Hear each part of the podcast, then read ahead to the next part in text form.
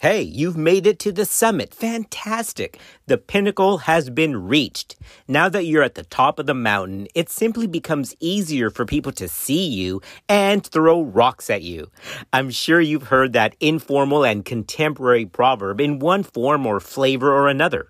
While I absolutely believe this is true to some degree on an individual level, the exact same thing can be said on an academic and scientific level.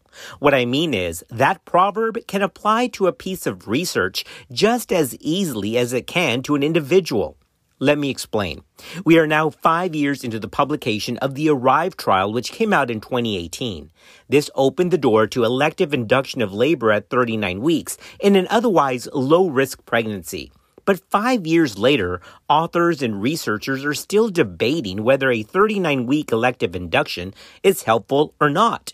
Yep, the rebuttals and the retorts against the ARRIVE trial began shortly after its publication, and they are still active even now, with a recent publication from February 2023 having an opposing view. Yep. While some have called for a universal adoption of the 39-week rule, others have put the brakes on the plan. In this episode, we're going to dive into this persistent on-again, off-again dilemma of elective induction at 39 weeks. This podcast idea comes from one of our podcast family members who sent me the following message on May the 27th. Quote, "Hey, Dr. Chapa, what are your thoughts on elective induction at 39 weeks? I've had multiple discussions with my co-fellow about how it may not be the best option for some of our pregnant folks, especially those who have had an unsuccessful, uninduced vaginal delivery. My attending sent me an interesting article from the Journal of Perinatology, which questions the validity of that ARRIVE trial. Would love any input that you have on this subject." End quote. Man, what a great topic to discuss. There's so much to unpack here, and we're going to get to that article, which came out in print in February 2023, and we will also discuss a separate study that followed in March 2023 on the very same issue. And is 39-week elective induction of labor even cost-effective? Lots of angles to examine here, and we will get to all of that in this episode. And as always, you'll want to stay with us until the end of the episode, because I'll provide my personal perspective and typical practice regarding elective induction of labor at 39 weeks. Y'all ready? Lots to get into, so let's start right now. Just trying to keep everyone up to date on evidence-based practice because medicine moves real fast. This is Clinical Pearls. On August 8, 2018, a randomized controlled trial that compared elective induction of labor at 39 weeks with expectant management among low-risk nulliparous women was published in the New England Journal of Medicine. This was the ARRIVE trial. This study was a large, unmasked, multi-center trial conducted from March 2014 to August 2017 and included over 6,000 women. Half of them were in the induction group, and then the other half were randomized to expectant management. The trial was conducted at 41 facilities across the United States, and it consisted of both university as well as community hospitals. 62% in the induction group and 64% in the expectant management group had a Bishop score of less than 5 at time of randomization. This study demonstrated no statistical difference in the primary composite outcome of perinatal mortality and severe perinatal morbidity. The pre-specified major maternal outcome was cesarean delivery rate. This was noted to be significantly lower in the induction of labor group at 18.6% compared to 22.2%, which gave a relative risk of 0.84. Analysis of other secondary outcomes noted significantly lower rates in the induction of labor group of gestational hypertension and preeclampsia, as well as a decreased need for neonatal respiratory support within the first 72 hours of life. No other differences in perinatal or maternal outcomes were detected. For ARRIVE participants, protocols for induction of labor or augmentation were not specified across the different trial sites. Sites were encouraged to provide adequate cervical ripening and to adhere to national guidelines for diagnosing labor dystocia. The ARRIVE trial received national and international attention, with various groups endorsing adoption for practice, despite the fact that the trial itself did have some pretty obvious limitations, and I'm going to get into those a little bit later on in the episode. Following the release of the ARRIVE trial, the ACOG released a practice advisory in the same month. That's ACOG Practice Advisory with the title Clinical Guidance for Integration of the Findings of the ARRIVE Trial, Labor Induction versus Expected Management in Low-Risk Nulliparous Women. This was reaffirmed in October of 2022. As stated by the ACOG in that practice advisory, quote, based on the findings demonstrated in this trial, it's reasonable for obstetricians and healthcare facilities to offer elective induction of labor to low-risk nulliparous women at 39 weeks gestation. However, consideration for enactment of this elective induction of labor intervention should not only take into account the trial findings, but also the recommendation that it's conditional upon the values and preferences of the pregnant woman, the resources available, and the setting in which the intervention will be implemented. A collaborative discussion with shared decision-making should take place with the pregnant woman. End quote. Now let's stop here for just a minute. When the ARRIVE trial was first released, I remember the original debates around this. Some healthcare providers interpreted the findings as a mandate for induction of labor at 39 weeks for all pregnant women. But that is just not the case at all. This is simply an option. It's an evidence-based option, but it's an option in which shared decision-making must include the patient's wishes. And of course, the patient has to have sure gestational dating. Now, I don't want to get ahead of myself, but even though the trial did have a little bit of logistical issues, and there's some criticism about how much that one trial, the ARRIVE trial, can be applicable in the general population. I'm going to cover all of that. Don't worry. It has still got some valid points, and the data was pretty concrete, all right? And there are definitely some known benefits to elective induction at 39 weeks in the otherwise low-risk, no medical indication patient, all right? And it's not just ARRIVE. Other studies have shown the exact same thing, and I'm going to summarize those in just a minute. Okay, so for right now, where we are in this message, here's a quick clinical pearl. ARRIVE trial, despite some logistical issues that we'll address in a moment, does have validity. There is definitely benefit to induction at 39 weeks, even without a medical indication, as long as the patient is willing and has good gestational criteria. And it's not just the ARRIVE trial. Other studies have shown the exact same thing, even though ARRIVE was the first one to be this large scale and done as an RCT. Even though, again, there's other rebuttals, and we're going to address two of those rebuttals from this year, 2023, in just a moment, because the ARRIVE trial was not perfect, but it still was pretty good. The ARRIVE trial was the first large-scale RCT showing benefit to elective induction of labor at 39 weeks. But other studies have shown similar benefits to elective induction. For example, Valent et al. Published in 2016 in the Journal of Maternal-Fetal Medicine, a retrospective cohort study that demonstrated a similar nadir in the risk of adverse neonatal outcomes at 39 weeks of gestation, and that was for women of all ages. The largest magnitude of relative risk for neonatal morbidity with advanced gestational age was identified among women older than age 40.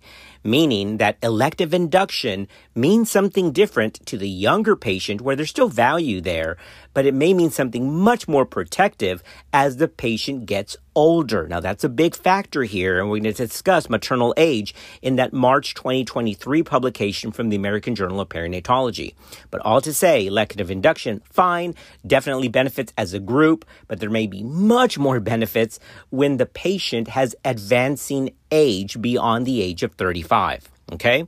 That article was Gestational Age-Specific Neonatal Morbidity Among Pregnancies Complicated by Advanced Maternal Age, a population-based retrospective cohort study. Again, the author was Valent, and it was published in the Journal of Maternal-Fetal and Neonatal Medicine in 2016. I hope you all caught the two main clinical pearls in that Valent paper. One, induction of labor, 39 weeks, seems to be a go because, again, there's a nadir in maternal and neonatal adverse issues at 39 weeks. But the second point is very important, which is, hey, there may be more benefit as the patient gets older. Specifically, they stated at the age of 40 and above. This raises the important question, the important point about elective induction at 39 weeks, meaning something different to patients based on their maternal age. Age is a big deal here.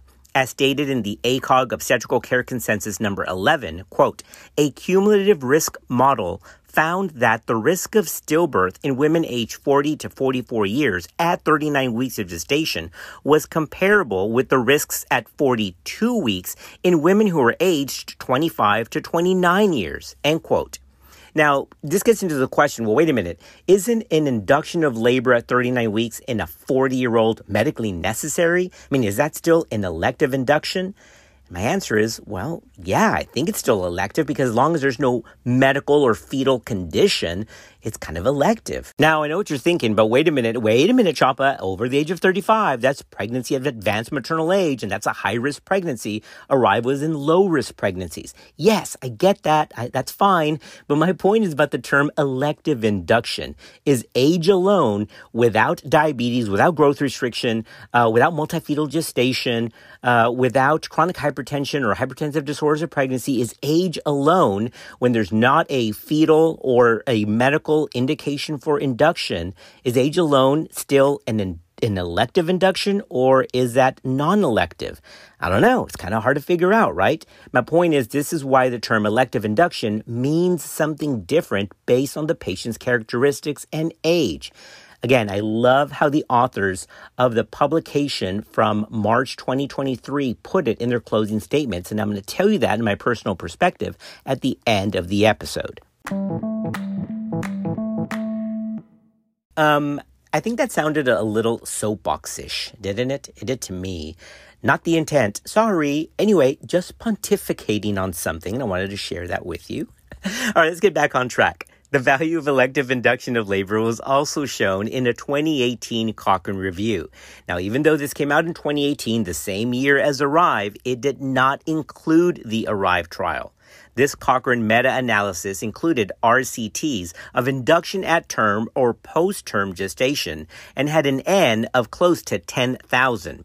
This showed that early delivery indeed reduced perinatal death, NICU admission, meconium aspiration syndrome, and 5-minute APGAR scores less than 7. This was published by Middleton et al. In the Cochrane Database Systematic Reviews in 2018. Now let's look at one more piece of research just to kind of cinch this down that there is benefit to induction of labor at 39 weeks, even in the low-risk, non-medically indicated patient. In February 2022, Burns et al. Presented their data at SMFM as an oral communications. The title was, quote, Waiting for Induction, Maternal Outcomes in Elective Inductions of Labor at Increased Gestational Age, end quote. This was a retrospective cohort study. Similar to ARRIVE, the authors concluded, quote, in a heterogeneous obstetric population with diverse providers delivering in a real-world setting, there is evidence that elective induction in the 39th week is associated with the lowest rate of C-section and maternal morbidity compared to elective induction at later weeks. This data adds real-world evidence to bolster randomized controlled trial data suggesting that induction at 39 weeks may be risk-reducing compared to elective inductions at later gestational ages, end quote. Isn't that interesting? So remember, this is after the ARRIVE trial. This is now 2022. ARRIVE was in 2018. And they're like, look, ARRIVE trial was in a rigid RCT structured kind of protocol. Even though induction of labor was not specified, it was kind of left to each specific site. But now, even in a real world, more diverse patient population and a more diverse practice setting, we found the same thing. Now, this is important because that was one of the criticisms of the ARRIVE trial, that it's a rigid, it was a very protocol to kind of deal, and it had only certain kinds of patients more represented than others. Again, that's a criticism that this wasn't very diverse. I'm going to explain that in a minute because that's one of the articles that we're going to cover from 2023. That's the article in February. That's the rebuttal to ARRIVE. It's like, I don't know if I want to do that. That data has issues. That's the opinion of the authors from February 2023, and I'm going to get into that in a minute. But even in a real-world setting, which was that criticism from February 2023, even in a real-world setting shown last year in February 2022, the ARRIVE trial data and the concept of election induction at 39 weeks seems to have been upheld.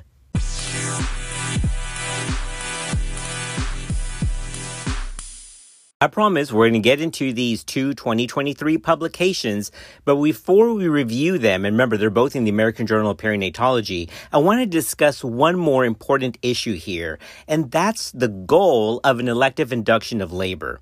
Remember, these are elective. Maternal and fetal condition are stable, they're normal, and there's no indication for late preterm or early term delivery. Everything is good, right? What is the goal of an elective induction of labor at 39 weeks? Now think about it. What's the goal of an elective induction of labor at 39 weeks? If your first thought is, well, that's obvious, it's delivery, then I actually have a rebuttal for you.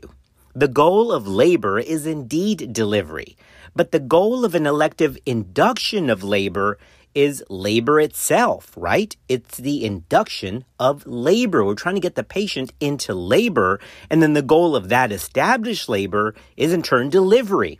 No, it's not simply semantics, and I'm not crazy, but I'm setting up a point here because this is going to matter when we talk about the February 2023 publication from the American Journal of Perinatology.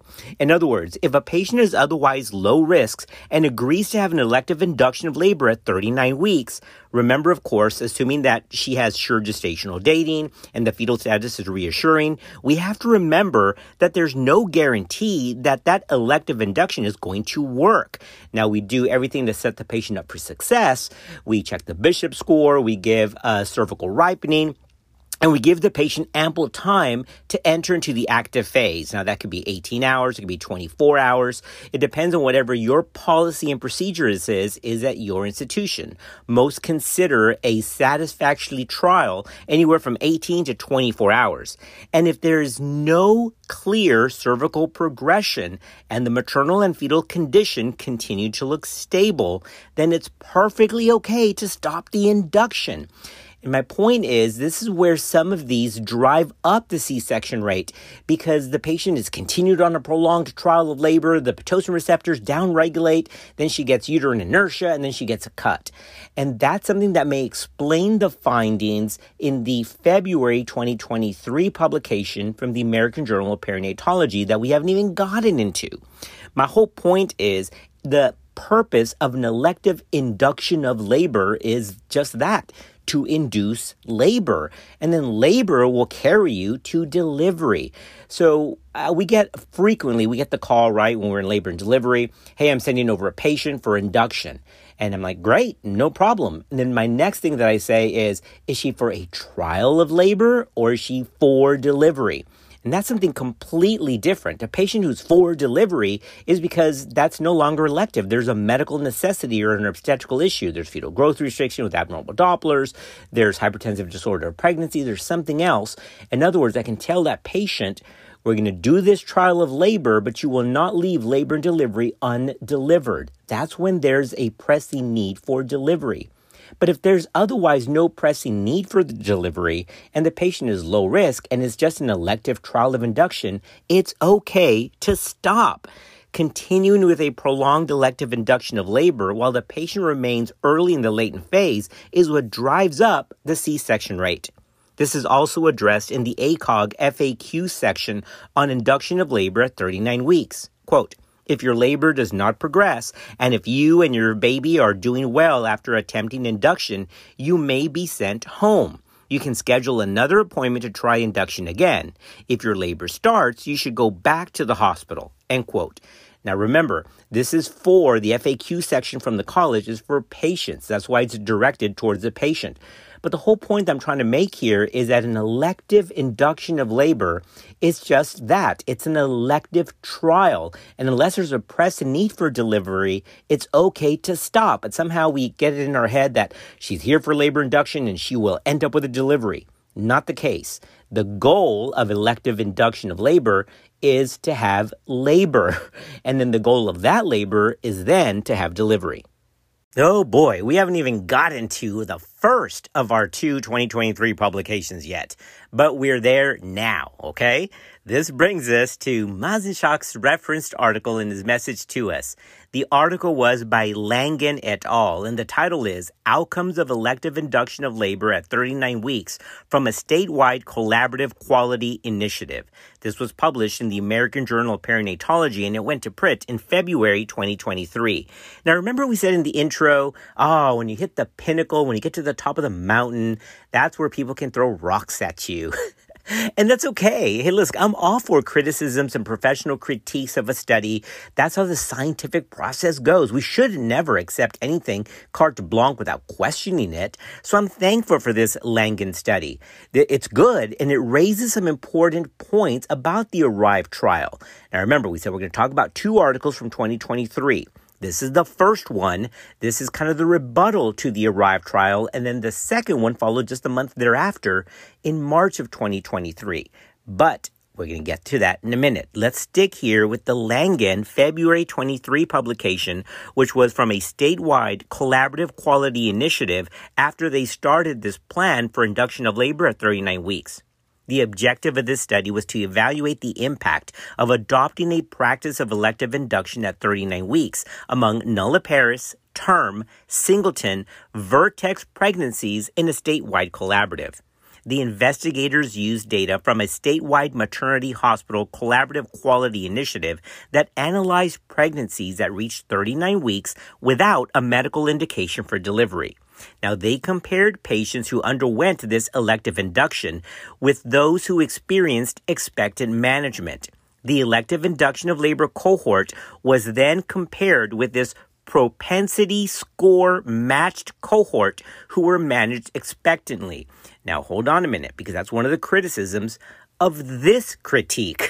All right, so this February 2023 journal is a criticism, it's a critique of the ARRIVE trial from 2018 based on what they found in their own study.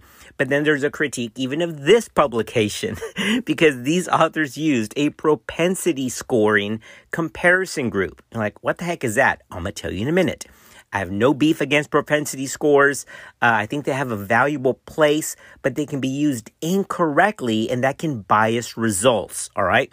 So all to say, this is not a cohort or comparison group like an RCT. They said, who had an induction of labor? Now let's match those. Let's let the computer program find our matching characteristic style of patient to pick them out of a database, and we'll use that as the expected management group, all right? That's one of the criticisms of this February 2023 publication.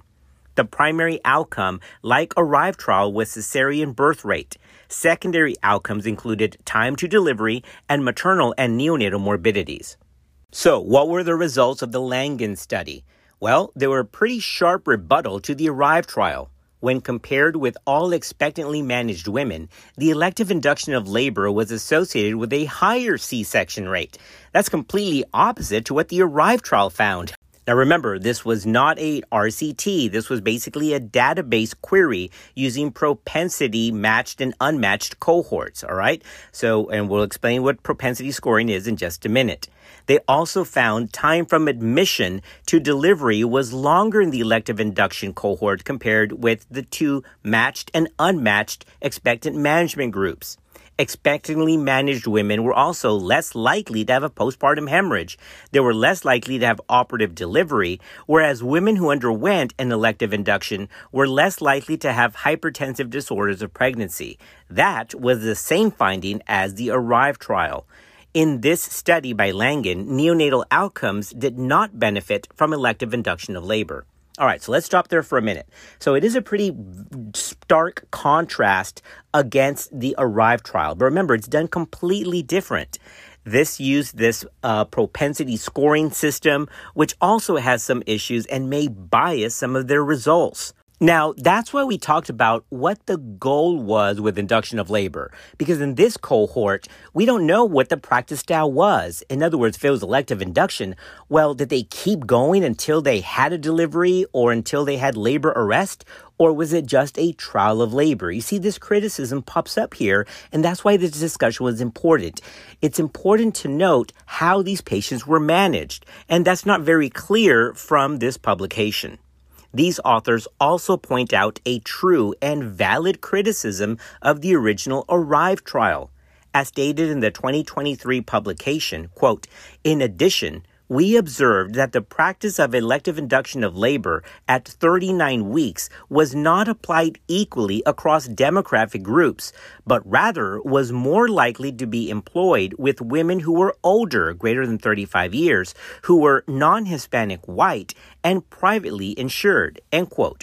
Now, let me just clarify what they said here. They're talking about the ARRIVE trial, all right? So Langan et al. Said, hey, not only did we not find the same things that ARRIVE did in our database search, but ARRIVE has issues.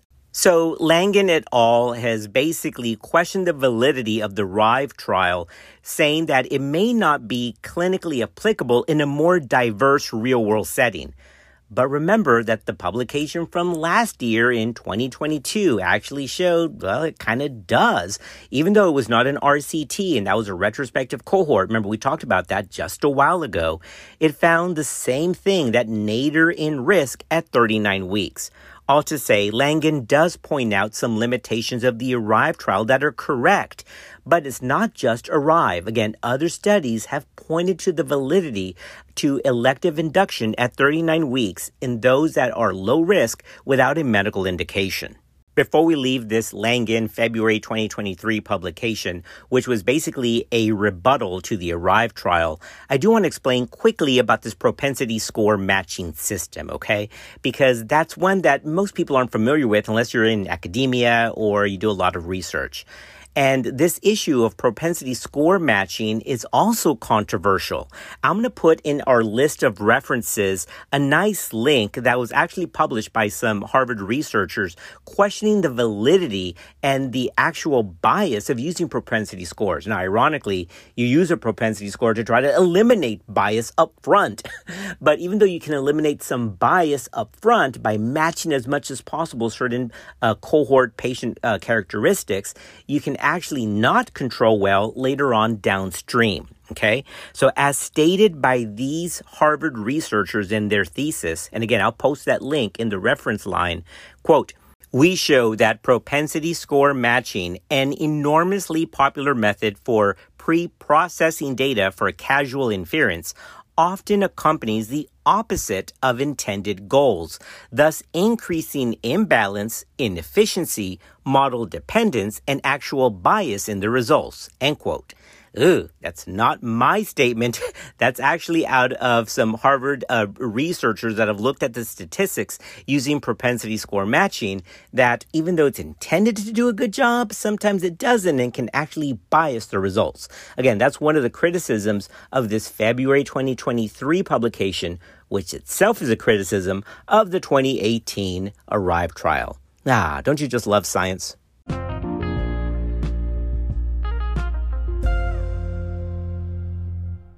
Well, at least we've already covered one of our two articles that we were supposed to review from 2023.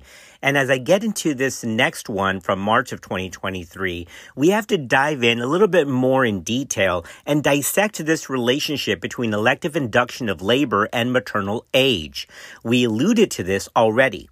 The ARRIVE trial did not find any substantial differences on sub-analysis based on maternal age. But this recent publication from March 2023, also in the American Journal of Perinatology, did find a difference in the outcomes of elective induction of labor stratified for maternal age. This is specifically in terms of C-section risk.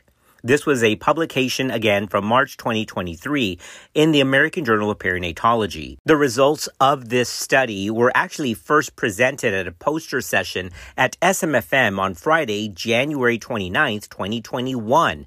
And this is the peer review publication of that poster.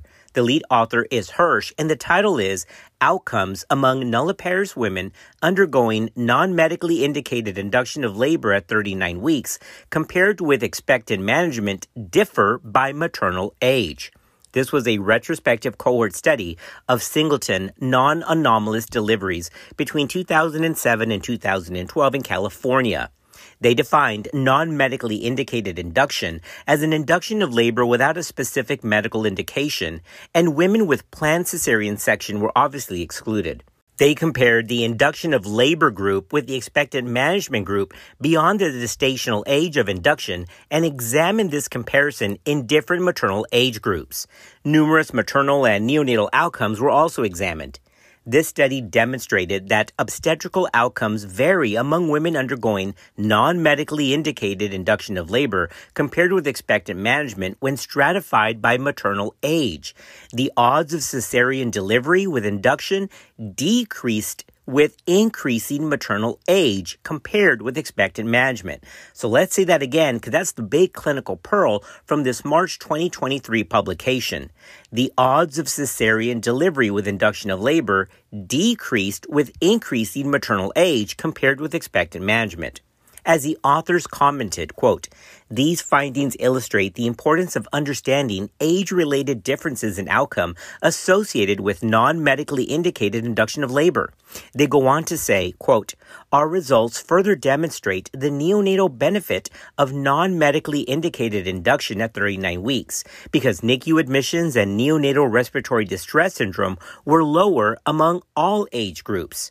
They go on to say, while the ARRIVE trial found no statistically significant improvement in neonatal outcomes, there was a statistical trend towards a reduction in neonatal complications in the induction group, end quote. So isn't that interesting? This is different than what was found in the ARRIVE study. In ARRIVE, the pre-specified subgroup analysis didn't actually find any difference based on maternal age. But this next publication, again from March 2023, shows that, hey, as a group, induction definitely decreases C-section rate as exposed to expectant management, but it's even more so as women have advanced maternal age. So maternal age is a factor here. Okay, podcast family, as promised, now that we're at the end of the episode, I'd like to provide my personal perspective on this 39-week elective induction of labor dilemma. I am an absolute believer in the data, and I'm a strong advocate and defender of the ARRIVE trial, even though there are some true and acknowledged limitations with this study, and we discussed those earlier on in the episode. Nonetheless, I still believe the burden of evidence lies towards favoring an elective induction of labor at 39 weeks. I believe nothing good happens past full-term gestation. However, as our podcast family member correctly stated, this isn't necessarily appropriate for everyone. I never compel a patient to choose induction at 39 weeks over expectant management when there's no medical or obstetrical indication. Nonetheless, for those patients who are above the age of 35, and definitely for those who are 40 years of age or older, I do strongly recommend induction at 39 weeks based on the data, as I do for those patients with obesity. Remember that our job as healthcare providers is to provide the risks and benefits and allow the patient to decide, respecting her autonomy. That's what ACOG said. That's part of shared decision-making when it's an elective induction. I really like what Hirsch et al. State in their concluding statements from their publication from March 2023. Quote, "While induction of labor is a medical intervention and may not be desired by every woman, patients should be counseled about the potential benefits as it relates to their individual characteristics." End quote. So yes, I do offer non-medically indicated elective induction at 39 weeks, always respecting, of course, the patient's personal preference and autonomy. And this raises the other question. Oh, wait a minute, if we're offering all these elective inductions, I mean, is this cost effective or is this going to break the system? Well, thankfully, there's actually data for that as well. studies have reported that hospital costs are indeed higher with elective induction compared with spontaneous onset of labor. However, and here's a clinical pearl, in the only study where outpatient cost data was also available, antepartum outpatient costs were less for women undergoing elective induction compared with expectant management. So overall, healthcare costs in both groups are similar.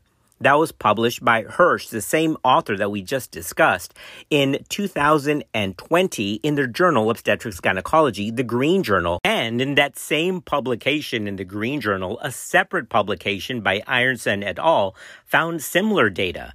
The first publication by Hirsch, that's H-E-R-S-H, the first publication by her was titled Maternal and Neonatal Hospitalization Costs Associated with Elective Induction of Labor at Term in California from 2007 to 2011. And that second publication by Ironson, again also in the Green Journal, was titled Cost of Elective Induction Compared with Expectant Management in Nulliparous Women. Both of those were in 2020 in June.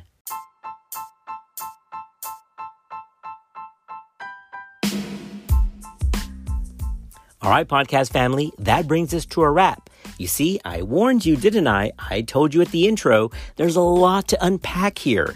So when I received that Facebook message just yesterday, hey, Dr. Ciampa, are you a believer in the 39-week elective induction plan? It would have been so much easier just to say, oh, the ARRIVE trial? Sure, maybe it had some issues, but it's pretty legit and I'm a believer. That would have been easy. But it would have been a disservice because, as you've seen, there's a lot to unpack there. Plus, we've also covered two recent publications from this year, from 2023. One from February, which is actually a rebuttal to the ARRIVE trial, and the one that was released just the following month in March 2023, stating that maternal age is also a factor with elective induction, where patients with advanced maternal age actually benefit the most compared to patients who are younger. As always, we're thankful for you, and we're glad that you're part of our podcast community. We'll see you on another episode of Clinical Pearls.